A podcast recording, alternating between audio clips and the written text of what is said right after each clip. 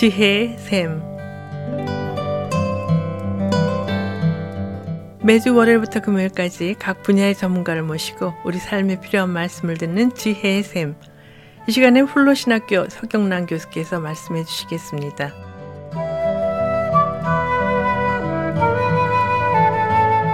안녕하세요. 지난주에는 화해에 대한 하나님의 비전에 대하여 생각해 보았습니다. 오늘은 화해가 의미하는 것들에 대하여 살펴보기를 원합니다. 하나님과의 올바른 관계는 기독교적 화해 비전의 핵심입니다. 그러나 아직까지 성경이 요구하는 화해가 단지 하나님과 인간을 화해시키는 것일 뿐 사회 현실과는 상관이 없다라는 생각이 한국 교회에 널리 퍼져 있는 것을 보게 됩니다. 이런 시각에서 보면 설교, 교육, 교회 생활, 선교는 하나님과 사람 사이의 개인적인 관계로만 한정됩니다. 이런 경우 기독교 회심자들을 얻고 교회를 개척해서 성장시키고 복음을 전파하는 데 초점이 맞춰집니다. 그리고 설교자들은 아마도 이렇게 말할 것입니다. 저는 교회 지도자로서 다른 사역에 관심을 분산시키지 말고 계속 복음에 집중하라는 사명을 받았습니다. 만약 설교자가 이와 같이 말한다면 그들에게 있어서 기독교는 개인적인 경건과 도덕만을 추구할 뿐일 것입니다. 또 이와 비슷하지만 다른 화해에 대한 이해는 주로 개인의 축복을 약속하는 설교와 교육에서 강력하게 나타납니다. 번영의 복음은 미국에서 매우 활발하고 한국에서도 성업 중이며 아프리카에서도 많이 번성하고 있다라고 합니다. 한 흑인 교수님께서 이런 이야기 하시는 것을 들었습니다.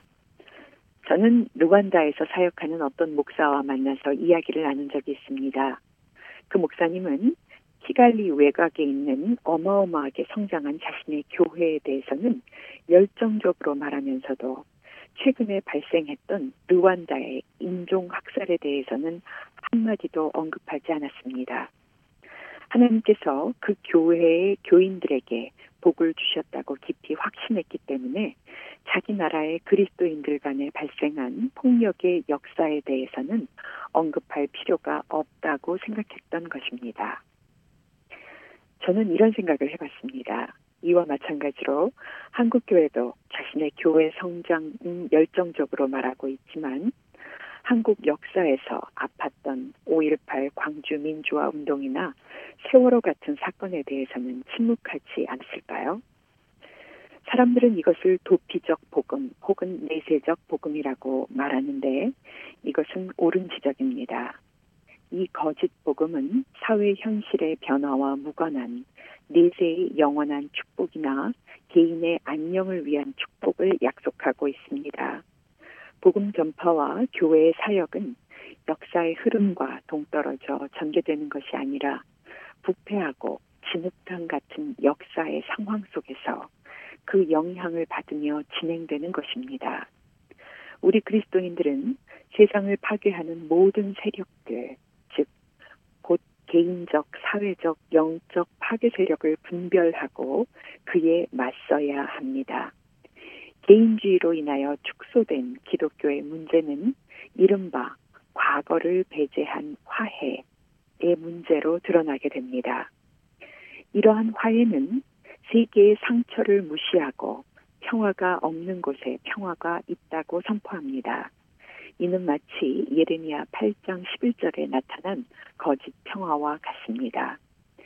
욕심을 내며 거짓을 행하는 선지자와 제사장들이 하나님 백성의 상처를 가볍게 여기면서 평화가 없는데 평화를 외치는 모습인 것입니다. 이처럼 피상적인 기독교는 지역 상황화와 그 지역 상처와 분열과 억압의 역사를 진지하게 받아들이지 않습니다. 또한 과거를 너무 빨리 잊고 의욕적으로 새로운 미래를 추구합니다.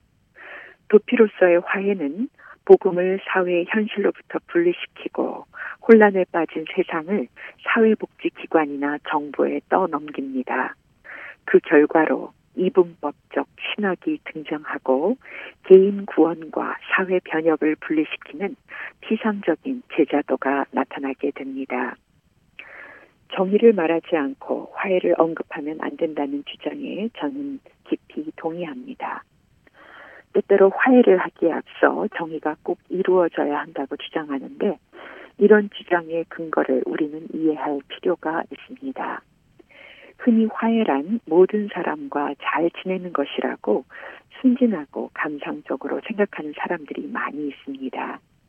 그러나 우리가 살펴보았듯이 까다로운 정의의 요구를 직면하지 않고 힘으로 문제를 해결하려는 강자들의 의제가 문제가 되기 때문입니다.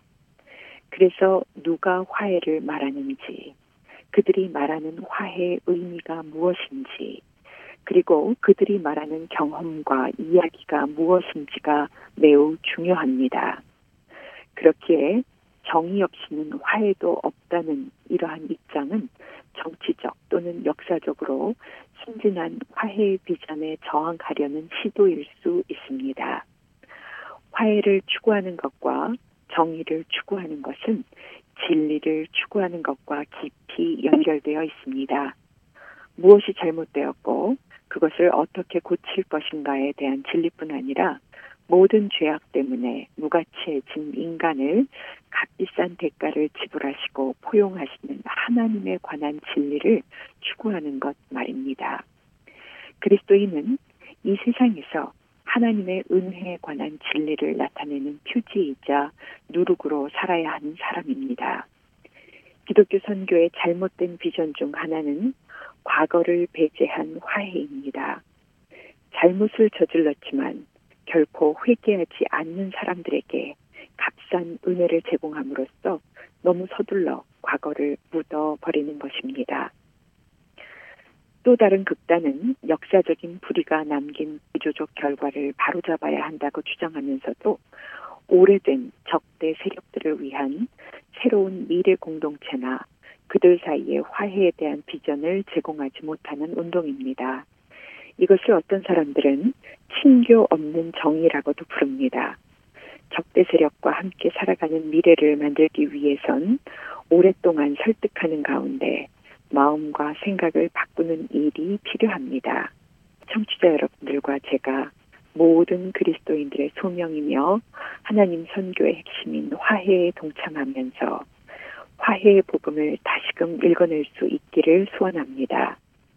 이제는 왜곡되고 축소된 복음, 거짓 복음이 아닌 예수 그리스도의 복음, 하나님 나라의 복음, 화해의 복음으로 말미암아 우리 삶 가운데 화해의 사역이 시작될 수 있게 되기를 간절히 기도합니다. 감사합니다. 지금까지 훌러신학교 서경란 교수께서 말씀해 주셨습니다. 지혜의 샘 오늘 들으신 내용은 극동방송 뮤지지사 홈페이지 usk.febc.net usk.febc.net에서 다시 들으실 수가 있습니다. 이 시간 방송을 들으시고 지혜의 샘 프로그램이나 극동방송에 대해 더 자세히 알기를 원하시는 분은 연락 주십시오.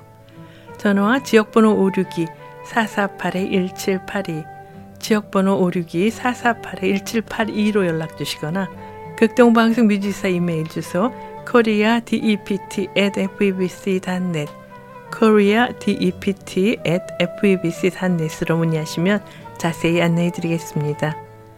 아름다운 음악과 기쁜 소식을 전하는 극동방송에서 보내드린 지혜의 샘 오늘 순서를 마치겠습니다.